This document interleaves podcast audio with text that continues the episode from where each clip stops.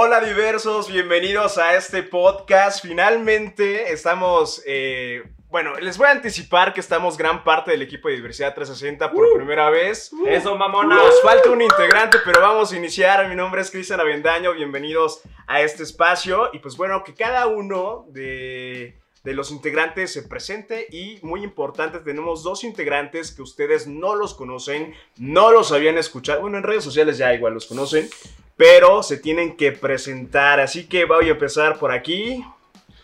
Hola, ¿qué tal? Mi nombre es Susana y yo soy una aliada para 360. Soy fotógrafa freelance y bueno, estoy contenta de estar aquí en mi primera transmisión en este, en este podcast. Y bueno, nada. A darle, empiece, eso es todo. Y también tenemos a... Hola, yo soy Naro Ruiz, eh, soy productor de visual y soy productor de, conjunto con Cristian, de este bonito proyecto. La mano que mece la La mano que me sale la cuna, cantante, vedette, de todo, amigo. Así es. Chata pues naranja. nada, Vamos a ver qué tal sale este podcast. Es- Y también pues ya los que, los tradicionales, los de planta que ya conocen. Hola, hola a todas, todos, todes. Pues nada, Memo, por acá nuevamente con ustedes. Eso. Tenemos a también... Hola, yo soy Iván, Ivanovsky San, ya lo saben, bienvenidos. Y yo soy Julio Vázquez, su amigo de siempre. Eh, ¿Cómo están? Ay, qué bonito, qué secos, muchachos. Oigan, Anda bien seca. ya está. ¿Saben qué? Tómale, esto está interesante y quién sabe qué vaya a pasar. Bueno, van a haber algunos cambios ahí en Diversidad 360. eh, pues a raíz de lo que está ocurriendo con el coronavirus. ¡Coronavirus! Coronavirus, pero no los vamos a dejar sin contenido. Cada semana estamos subiendo las redes sociales, Diversidad 360. Tenemos las cápsulas, tenemos las transmisiones, eh, eh, tenemos el Instagram, por supuesto, donde ya les hemos compartido ya algunos tips eh, referente a, a cada tema de la semana. Y este tema está increíble y me parece fundamental para la comunidad LGBT. Y le vamos a llamar a este podcast Mira, soy de colores. Y esto corresponde a la, al tema central de la semana, que es la visibilidad de la comunidad LGBT+. Y bueno, para ello ya hemos estado trabajando en redes sociales. Eh, tenemos a una invitadaza que nos estuvo hablando precisamente de cómo las redes sociales y las plataformas digitales hoy en día han servido para darle más impulso y para normalizar toda la cuestión que tiene que ver con eh, la comunidad LGBT. Pero vamos a iniciar este podcast porque la comunidad LGBT ha sido representada desde diferentes ar- aristas, digamos, diferentes puntos de vista, hablando mediáticamente, ¿no? Y eh, presentan estas visiones de cómo es ser o cómo es el deber ser gay o parte de la comunidad LGBT. Entonces, los medios también han sido como una gran parte, una gran influencia. Influencia. Una gran influencia eh, en cómo la gente eh, que no es parte de la comunidad eh, nos ve, nos percibe. Y pues vamos a empezar a hablar de esto, porque también me interesa hablarlo en, en tres secciones. La primera es precisamente que a través de la visibilidad se normaliza los actos que hoy en día también son de como un tipo de performance porque la comunidad LGBT engloba esta normalización y también tiene que ver con una parte de la expresión, no solamente de la preferencia sexual y que está muy fuerte hoy en día. Y vamos a hablar de ello más adelante, eh, pero yo quiero puntualizar eh, que pues la comunidad siempre ha sido visible desde los años 60 que tuvimos todas las movilizaciones en pro de los derechos de la comunidad LGBT y que pues con el paso del tiempo eh, nos hemos visto representados en diferentes plataformas de medios. Y yo quiero traer a la mesa de este podcast cómo ven esa situación en que los medios tradicionales, el cine, la televisión, sobre todo en Latinoamérica, ha retratado a, primero a los hombres homosexuales como este típico eh, sujeto que es súper afeminado, que no estamos diciendo que no exista dentro de la comunidad, pero siempre es así, siempre como el afeminado que aparte es tonto y como que es un lado de la historia para, pues digamos, saldar que estamos siendo inclusivos en, en caso de una producción televisiva, ¿no? Y a las mujeres que la mujer tiene que ser ruda y que la mujer quiere ser hombre. Entonces, ¿qué les parece? Hablemos de estereotipos. Me gustaría justamente, que ahora lo mencionas, separarlo. Recuerden que la comunidad está compuesta por la cuestión, la cuestión de identidad de género y también la cuestión de orientación sexual. O sea, todas las letras que justamente es L, ¿por qué? Lesbiana. Lesbianas. G, ¿por qué? ¿Por qué? Jota. T. Eh, Transvesti, transexual. Pues son dos, son tres T's. Es Ah, travesti, travesti, transexual, transgénero. Trans- Eso, mamona. La B Bisexual. Bisexual. y Intersexual. intersexual. Q, Queer. Queer. A Asexual. Asexual. y más. Eso. Lo que, lo que venga. Entonces, para mí, eh, justamente quisiera como nada más, eh, como comentario, antes de arrancarnos con, con el tema que estás ah, iniciando, que justamente hay que identificar que la comunidad está compuesta por una cuestión de identidad de género, que de hecho vamos a tener un tema que Vane, que es la que nos falta, va a desarrollar y les va a compartir muchísima información sobre este tema, para identificar justo toda la problemática y toda la cuestión de identidad, a qué se refiere y separarla muy bien de lo que significa la orientación sexual y separarla también de la expresión de género, que justamente son los estereotipos que están cargados. Entonces, nada más me gustaría por ahí, si tú quieres empezar a investigar por tu cuenta o lo que sea, chécate qué es identidad de género, qué es orientación sexual y qué es expresión de género, porque son cosas sumamente diferentes que justo se ha confundido a lo largo de todo este tiempo. Justamente en, en este sentido de los estereotipos y la identidad de género y, la orientación sexual, creo que antes se confundía mucho esto. Entonces se retrataba al hombre homosexual como aquel hombre que quiere ser mujer. ¿No? Por ejemplo, yo recuerdo cuando salí del closet con mis papás, lo primero que me preguntó mi mamá fue así, oye hijo, pero entonces, ¿quieres ser mujer? Y yo así, pues no mamá, o sea, ¿cómo te explico? Nada No más... precisamente. Se me ven bien los tacones, pero no. Mira, me gustan tus aretes, hija. Pero no quiero ser mujer, ¿no? Eh, entonces, desde ahí creo que antes se confundía esto, no teníamos esta información tan clara. Y entonces el estereotipo era el hombre que cortaba el pelo en la estética y que además se teñía el cabello. Y digo, como estereotipo, que además yo la amo, es la maniwis, ¿no? Por ejemplo, de, desde Gallola. Ah, no. O sea, ese es el estereotipo de un hombre gay, ¿no? Que bueno, él decía que era, ¿cómo? No, no soy gay homosexual. Entonces, em, creo que sí se han venido reforzando, pero también últimamente hay mucha más información y creo que justamente lo que decía Cristian, ¿no? En los medios eh, hay más representación, hay más visibilidad y ahora podemos darnos cuenta de cuáles son estas diferencias. Y sabemos que hay hombres varoniles homosexuales como Ricky Martin, por ejemplo, eh, que creo que da muchísima visi- visibilidad y rompe el estereotipo por completo. Sí, justamente, eh, pues hemos pasado de esta- estos estereotipos. Eh, vamos a mencionar personajes, ¿no? Y sobre todo, digo que la homosexualidad se ha ridiculizado. El caso de nuestro país, México, ahí tenemos los personajes que hizo Televisa con algunos comediantes. Eh, tenemos el, el poliéster, ¿no? O el mesero que era súper amanerado. Eh, también tenemos eh, la adaptación que hicieron con eh, Betty la Fea, que también lo Sergio repitieron. Mayer. El, el Sergio Mayer que decía también del diseñador, que no forzosamente un diseñador o alguien que se dedique a estos estereotipos de, de- de trabajo tienen que ser así, precisamente. Y nuestra intención es que, es que existe, o sea, no es que lo estemos ocultando, No. existen, ahí están, pero también existe otra parte de la comunidad que quizá no se exprese de esa forma. Y que eso eh, crea estigmas, ¿no? Claro. Entonces, que si eres diseñador, ya eres gay, que si eres tal, y no tiene nada de malo, pero justamente va un poco con el tema, el primer tema de la homofobia interna, Totalmente. interiorizada, sí, sí, sí. donde pues hay más repercusiones y, es, y si de por sí es difícil salir del closet y decir y asumirte como tal, pues con todos estos estigmas es como más complicado. Y, creo que también tiene que ver como el hecho de cómo fuimos educados, porque creo que si, si bien no aceptamos que es muy raro como de decir como, ah, es gay, y es como, ah, o sea, le gustan cosas de hombres, no le gustan cosas de niñas, pero ¿por qué algo, no sé, por qué cocinar tendría que ser algo de mujer, ¿no? A eso, Claro. a eso, a eso también, y creo que eso también se ve como mucho en el feminismo, porque soy feminista, Ah, Eso. cabe resaltar.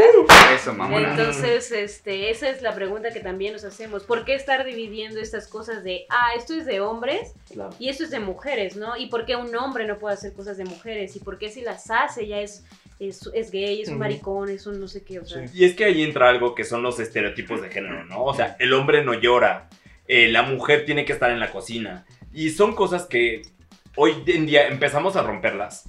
Pero también entonces era como, claro, el hombre homosexual de antes era el hombre que quería ser como una mujer y entonces se metía a la cocina.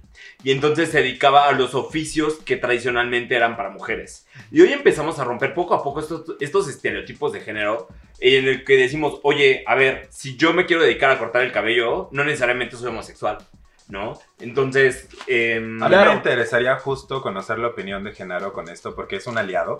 Eh, todos los que han seguido el proyecto saben que Genaro ha estado desde la primera temporada. Y a mí me enorgullece porque además es mi, de mis mejores amigos actualmente. Y él como aliado heterosexual, macho, pelo en pecho, lomo plateado. Literal. Literal. Me gustaría nada más, o sea, brevemente, ¿cómo ha cambiado tu percepción? Porque te he llevado, o sea, dentro de los programas, chavos, ustedes mismos lo han podido ver. Genaro ya ha visto a drag, ya ha visto a sexólogos, ya ha visto a doctores, ya ha visto a- al estereotipo que conocemos, ha visto a otros tipos, ya sabe más del poliamor. Entonces, él, ¿qué nos podrías decir, amigo? Brevemente por ahí. Precisamente tocan un tema muy importante que es desde la crianza, ¿no? Desde la implementación de los valores por parte de la familia, ¿no? Porque precisamente yo soy una persona que mi familia realmente es una familia muy open mind, ¿no? Si yo en, en su momento hubiese preferido tener otra orientación sexual o otra, otra preferencia sexual, sé que me hubieran apoyado, ¿no? Entonces yo vengo desde ahí.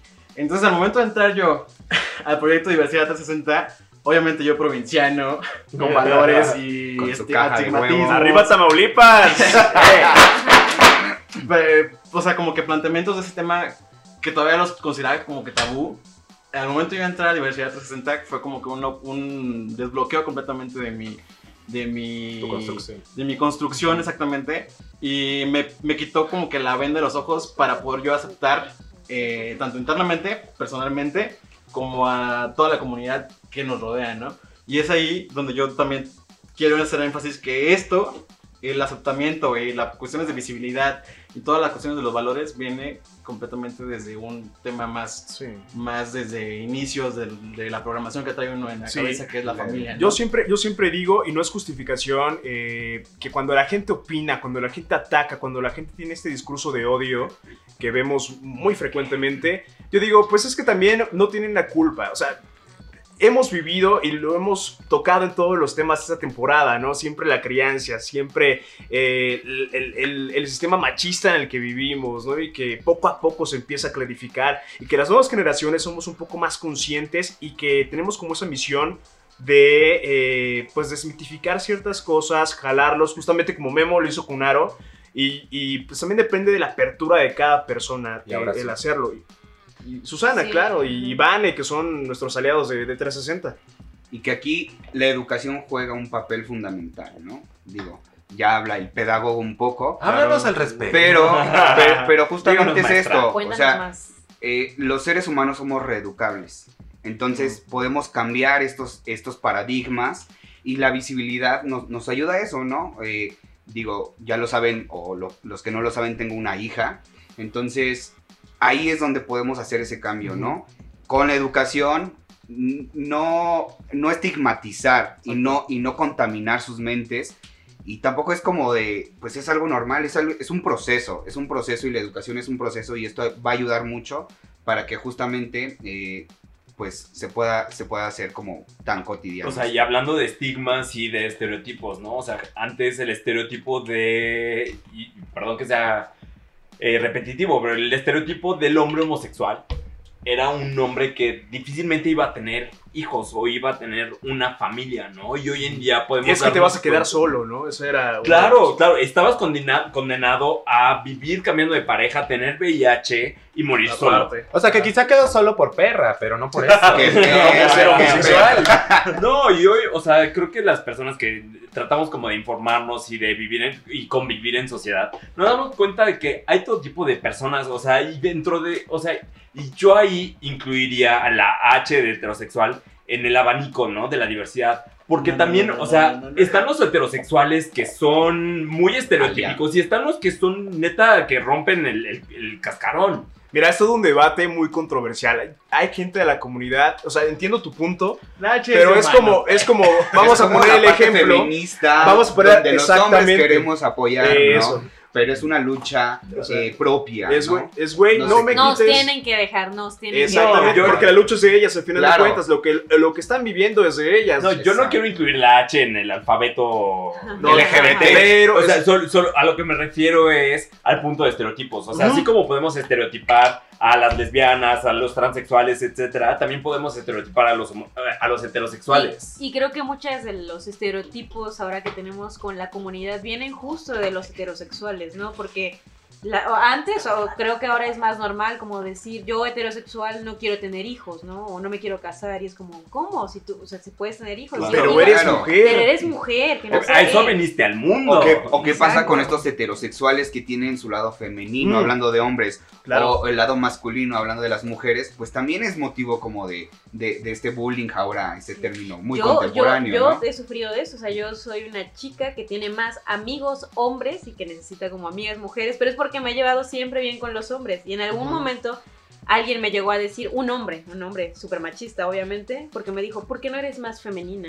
¿Por qué no te arreglas más? Y es como, güey, o sea, estamos? Así, acostumbrados a ti te vale verga, hijo de la chingada. ¿No? O sea, güey, es que sí me molesta ese tipo Y de que gente. tenemos que separar todas estas cualidades, todas estas habilidades justo de, de la orientación o de la identidad sexual que podamos tener. O sea, somos seres humanos y las habilidades las desarrollamos y aquí es donde podría ser el parteaguas de decir, pues eres un ser humano y puedes cocinar y puedes bailar ballet y puedes irte al slam. Entonces, creo que eso es separarlo del, de- del género o de la identidad o de la Claro. orientación y verlo como habilidades del ser humano. Claro. Y es lo que pretendía la exposición LGBT eh, del Museo Memoria y Tolerancia para aquellos que tuvieron como la oportunidad de asistir. Padrísimo, ¿eh? Que la Sí. primera sección era justamente de los estereotipos de género. Entonces deberíamos, en un ideal, empezar a separar la orientación sexual del el estereotipo de género. La, No la por- expresión en sí, ¿no? Totalmente, Claro. o sea, no por ser gay vas a ser más femenino o más masculino, no por ser lesbiana vas a ser más masculino o más femenina, hay de todo.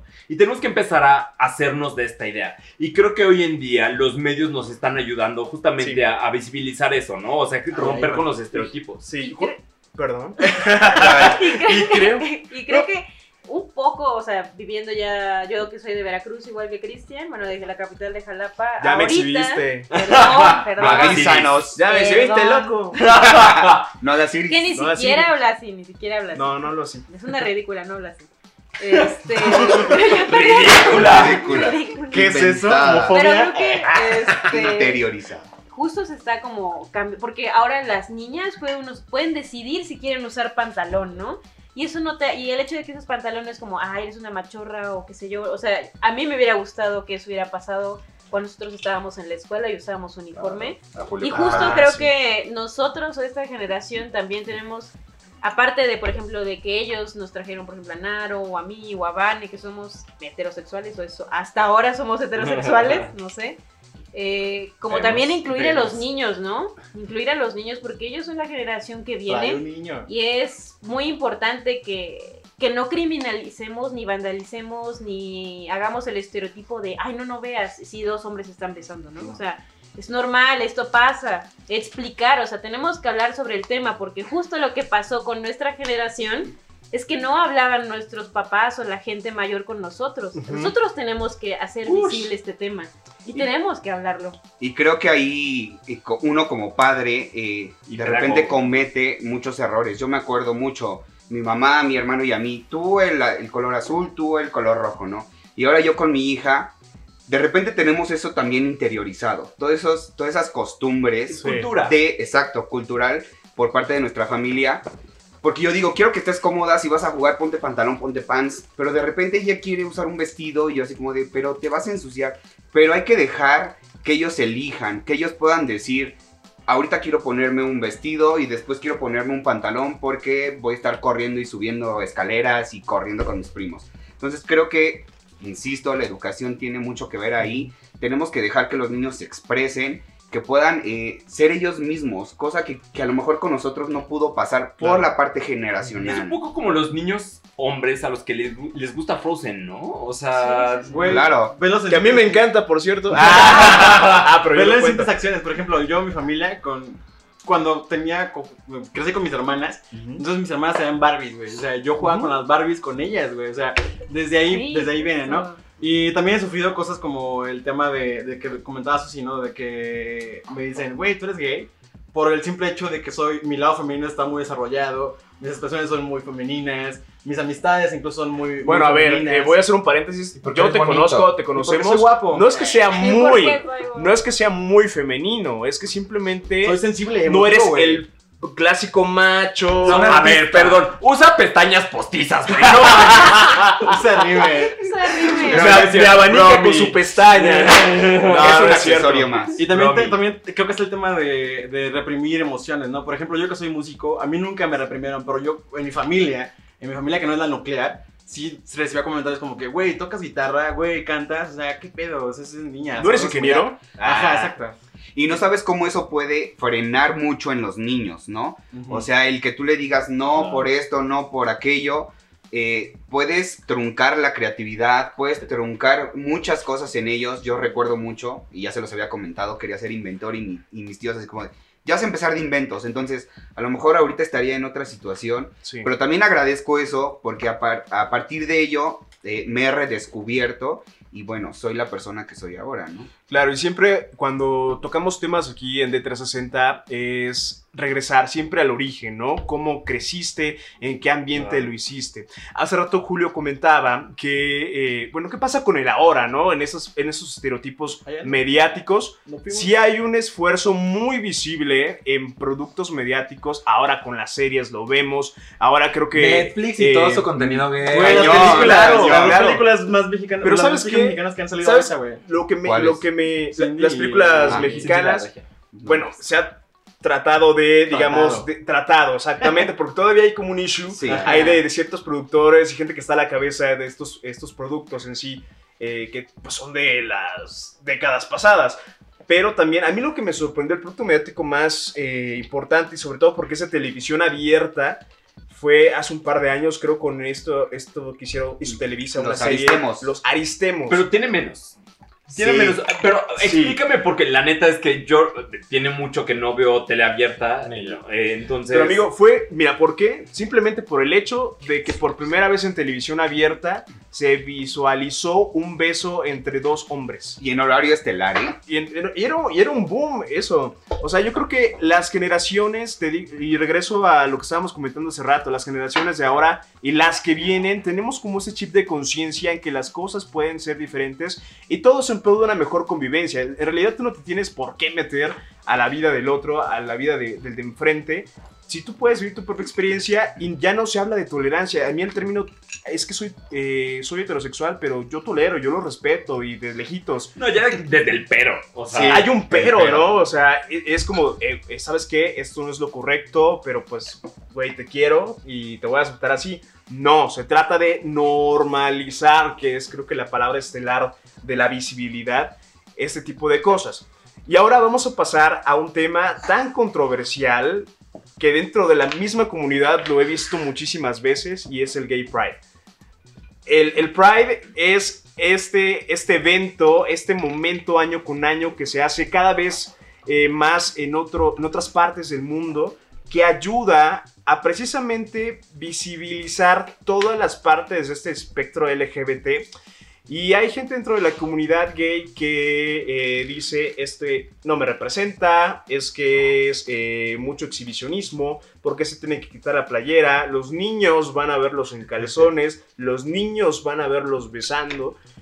Y es un discurso totalmente moralista, por supuesto, Claro. y también muy eh, doble cara, porque tenemos los carnavales eh, culturalmente, vemos hombres y mujeres en tanga, algunos quitan la ropa, Deja unos se no, te vayas, no te vayas tan lejos. Chris. O sea, la televisión abierta. Claro. No, o Claro, sea. con las escenas de sexo Sí, y claro, o sea, perdón, pero a mí mi mamá, o sea, Arriaga. fue una Arriaga. fue, fue medio represora en cuanto a la televisión. Pero mi mamá sí era así como, es que, ¿por qué estás viendo la hora pico? Y yo así, pues, ¿qué tiene de malo ver a unas mujeres encueradas bailando?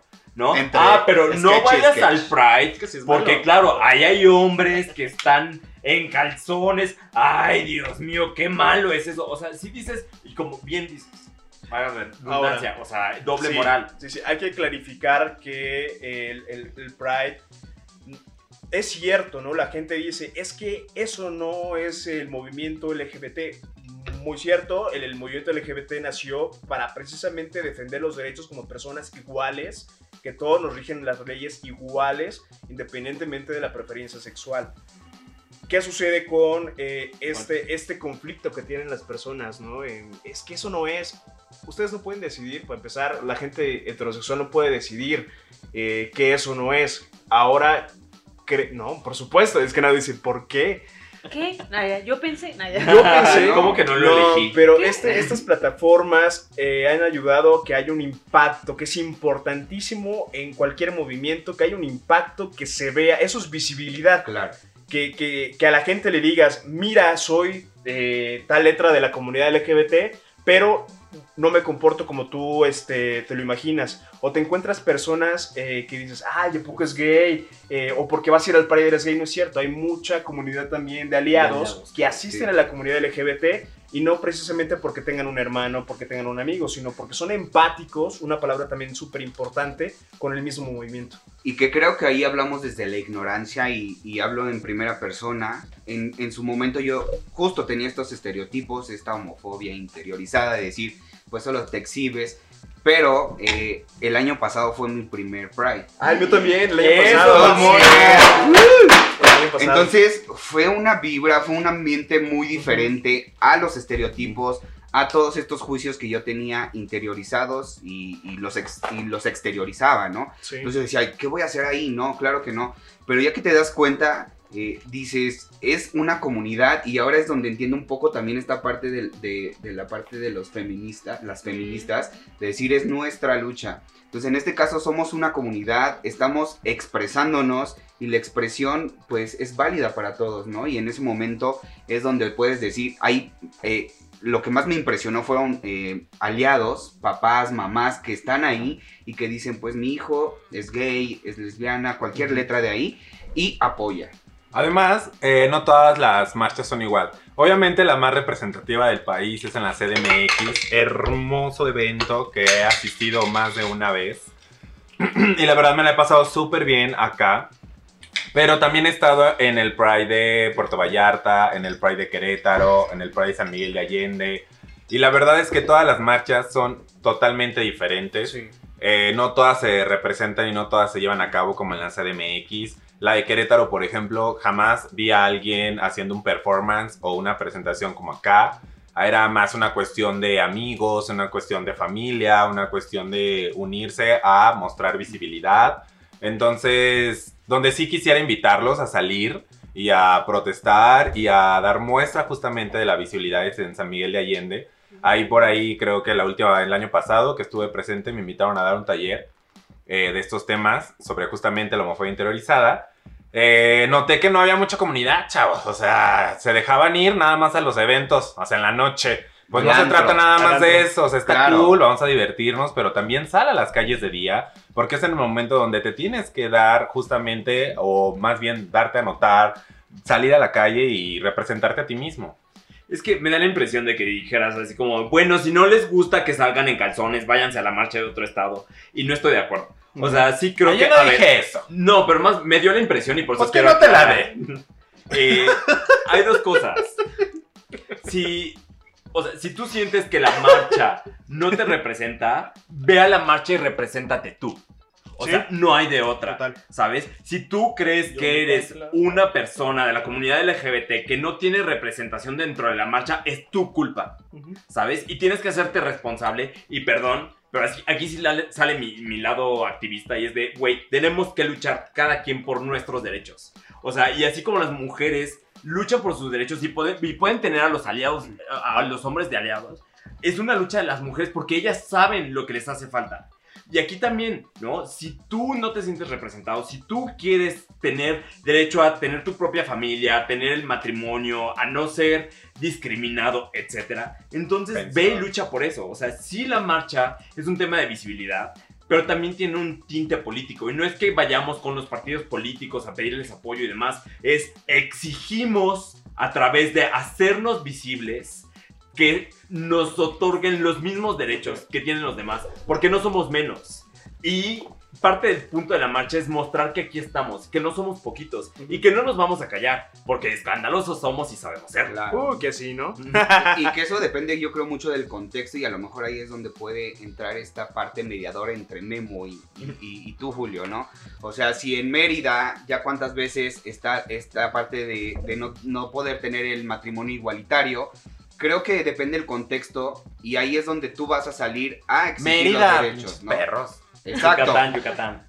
Ah, en, güey, en la norte, ciu- güey. en la Ciudad de México, pues realmente somos un poco privilegiados porque está Sí. centralizado la situación y aquí es un poco más una fiesta, como decir, eh, este, este, estos son nuestros derechos y muchas Claro. personas han luchado por nosotros, pero en cada estado se vive diferente, ¿no? Totalmente. Entonces creo que ahí es donde eh, tienes que salir a eh, alzar la voz por lo que te corresponde en el contexto en el que te encuentras. Y se vale ir a apoyar a los otros estados. Claro, Y bueno, como saliendo un poco, no del tema, pero sí por la misma línea, como lo que hablaban de los medios antes, creo que también yo que he estado cubierto, cu- cubriendo como marchas eh, feministas y que he, cubrido, que he cubierto el Pride, el año pasado fue mi primer Pride y me impresionó porque yo no tenía ni idea de lo que pasaba en el Pride. nuestra Creo que también este, lo que decías al principio, Cristian, de que los medios han tratado de mostrar este estereotipo del gay. Y justo a veces pasa eso en los medios, que retratan a los hombres eh, que están encuerados y demás, y no tienen nada de malo.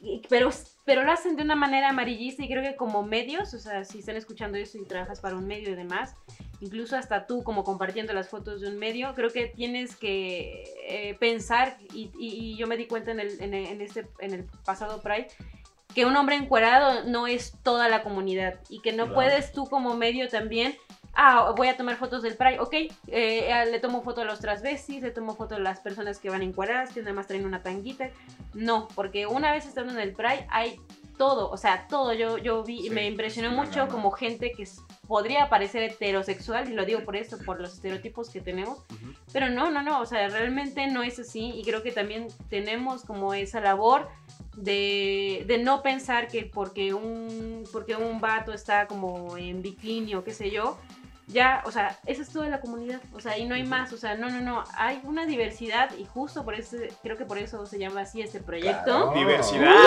Y volvemos a literal diversidad.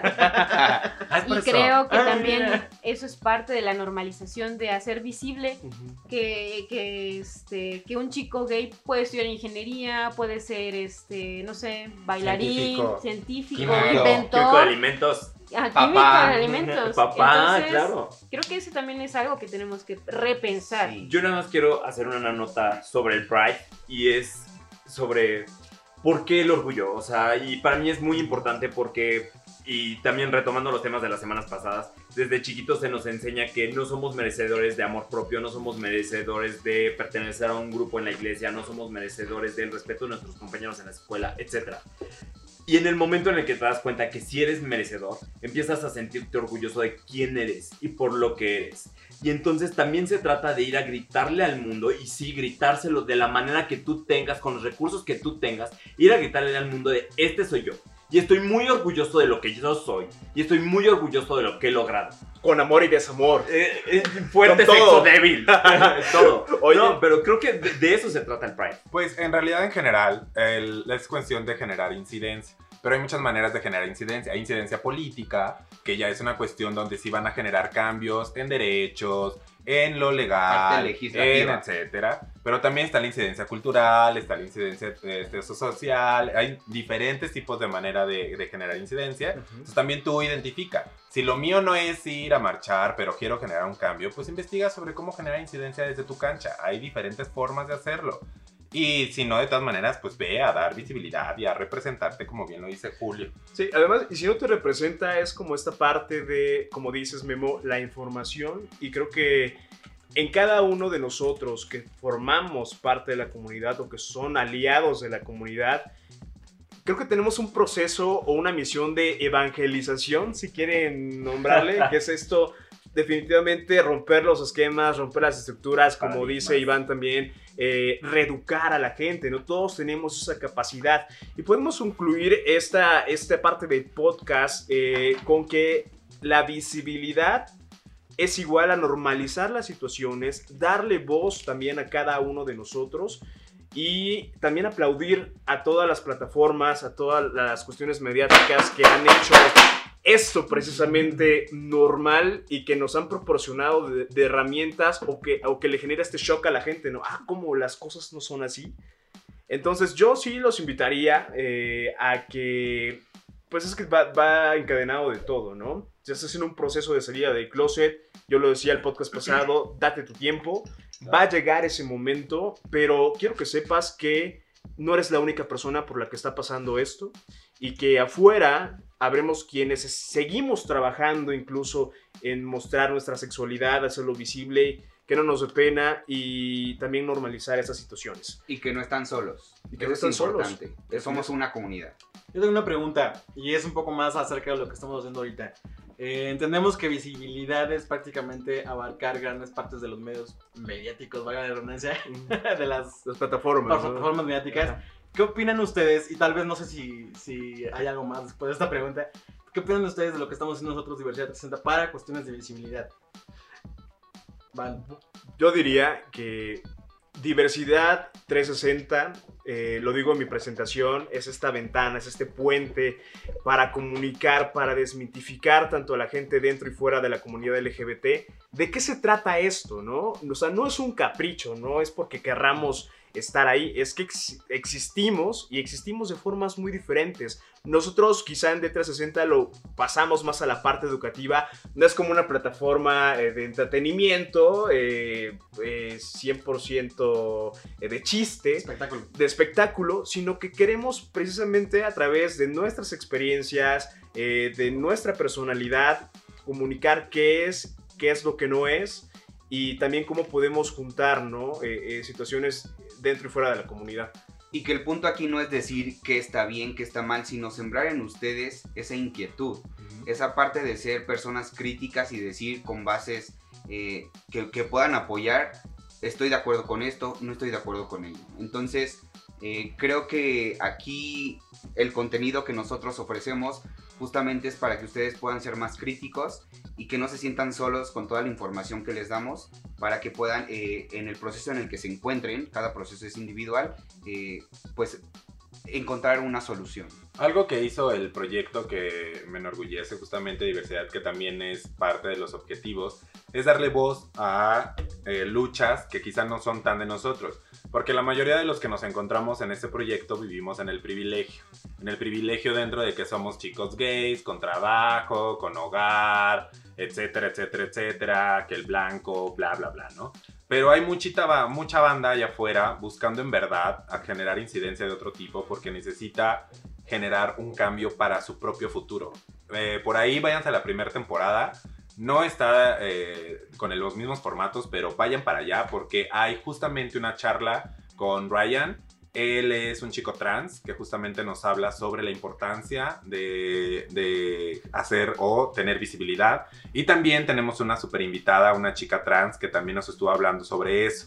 Entonces, esta plataforma, Diversidad 360, también se trata de eso, de darle la voz a quienes la necesitan. Porque justo esta comunidad de las tres Ts, eh, ahorita está viviendo una temática en cuestión política muy importante por la ideología de género, porque hay niños que son trans y que no pueden serlo y que viven en una jaula y que viven en una cárcel. Entonces, para mí, diversidad es también la oportunidad de darle voz a todas estas luchas, de darle una oportunidad, un espacio a quien en verdad está allá afuera sobreviviendo. Porque justamente una persona trans justo no tiene muchas veces la oportunidad de tener un acceso a eh, salud pública, eh, no tienen el acceso a poder recibir unas hormonas o una orientación o un acompañamiento adecuado. Y también es darle acompañamiento y escuch- eh, voz a, a- a todas estas luchas. Yo como aliado, eh, realmente siento que Diversidad 360 es una plataforma que da precisamente como que la difusión de todo lo que, de lo que involucra a una comunidad LGBTQ, TT y más y esas cosas. ¿no? Esto precisamente todo el mundo prácticamente necesita como que ese tipo de plataformas para poder, como lo dicen ya muchas, muchas veces ya lo dijeron aquí, normalizar. Precisamente había mucho, hay muchos temas tabús todavía que incluso tocan de peros, comediantes, cantantes, que, que es como que si no lo tocaran, la comunidad realmente no lo normalizaría, no lo vería normal en estas fechas. Entonces siento que es una plataforma que sí da como que la, la, el, el impulso a, a este tipo de, de visibilidad, valga la redundancia. Yo creo que más allá de la visibilidad, eh, porque en este proyecto no hemos tenido la participación, digamos, como parte del equipo de una persona trans, por ejemplo, etcétera. Creo que, o sea, Esa es- temporada. eh, en esta temporada. Em, no solamente estamos ayudando con el tema de la visibilidad, sino también de resolver dudas, de dar información, pasar la información, etc. Entonces, y creo que nos estamos aprovechando un poco de la vi- visibilidad que ya hay actualmente para poder transmitir otro tipo de mensajes. Entonces, sí estamos apoyando la visibilidad, pero también estamos apoyando el transmitir otro tipo de información. El acompañamiento, principalmente. Dentro de la comunidad hay un justo temas que tenemos que eh, resolver porque cuántos gays no dicen o señalan a los bisexuales de ay, que, na, que bisexual, No existe. eres joto. O negro o blanco. Y no, No. existe la bisexualidad, ¿no? Entonces también la parte de esos contenidos es que dentro de la misma comunidad tengamos mucha mayor unidad y no tantos esos estigmas dentro de nosotros. Y que justamente esta palabra, en lo personal, diversidad, eh, es como un sinónimo de divergente. Entonces hay muchísimas posibilidades. Y creo que este también es como, volvemos como al principio, yo creo un poquito, como, sí, yo creo que ya es visible y más, por ejemplo, aquí en la Ciudad de México igual tendríamos que ir como a otros estados, o sea, hay estados que son muy mochos, la verdad, Claro. bastante Puebla. estás en peligro. Puebla, Claro. Puebla. Michoacán. Pero, justo, justo es visible, pero seguimos teniendo estos prejuicios, ¿no? Entonces no tiene, o sea, sí sigue siendo visible, pero hay que romper con esto, ¿no? Hay que romper con esta barrera y un poco, creo que hay que hablar más sobre el tema. O sea, ya hay muchas plataformas, hay muchos grupos que están hablando sobre esto, como lo que estamos haciendo, lo que están haciendo ustedes, chicos, y que gracias por invitarme. Pero creo que hay que hablar, hay que profundizar y hay que seguir hablando. O sea, creo que desde las feministas también es lo mismo. Hay que seguir hablando, hay que hacer ruido, hay que, hay que mostrarnos empáticos con el otro y de verdad si tenemos o conocemos a alguien que necesita hablar sobre el tema, necesita acompañamiento, como lo que decían, hagámoslo. O sea, neta, hagámoslo. Ahí nada más hay un tema, ¿no? A la par que está la información, está la desinformación. Entonces busquemos fuentes confiables, busquemos acercarnos a fuentes científicas, porque los grupos conservadores justamente se basan en teorías pseudocientíficas o em, como más subjetivas para tirar hate, literalmente. Y entonces, a través de esto, restar la visibilidad, que es como por lo que estamos todos trabajando. Entonces, yo ya nada más para concluir, sí diría, buscar la información de fuentes verídicas y eso es lo que nos va a seguir ayudando a tirar estereotipos, derribar paradigmas y dar más visibilidad. Así es, pues bueno, chicos, quiero que nos demos un aplauso porque estamos. La gran mayoría, la gran mayoría nos falta Vane, que próximamente la van a escuchar, por supuesto, y tiene muchas cosas que aportar. Pero, pues bueno, esto fue Diversidad 360 con Mírase de Colores en el tema de la visibilidad. Síganos en redes sociales, a través de Facebook, tenemos Twitter, tenemos Instagram. Bueno, en Instagram estamos como Diversidad-360, en las demás Diversidad 360. En YouTube, donde también les compartimos unas cápsulas. Y va a estar súper interesante. No sabemos qué es lo que va a pasar con el coronavirus. ¡Coronavirus! En estos momentos, pero júrenlo que vamos a estar ahí presentes en nuestras redes dándoles toda esa información. Y pues bueno, nos vemos hasta la próxima. Chao.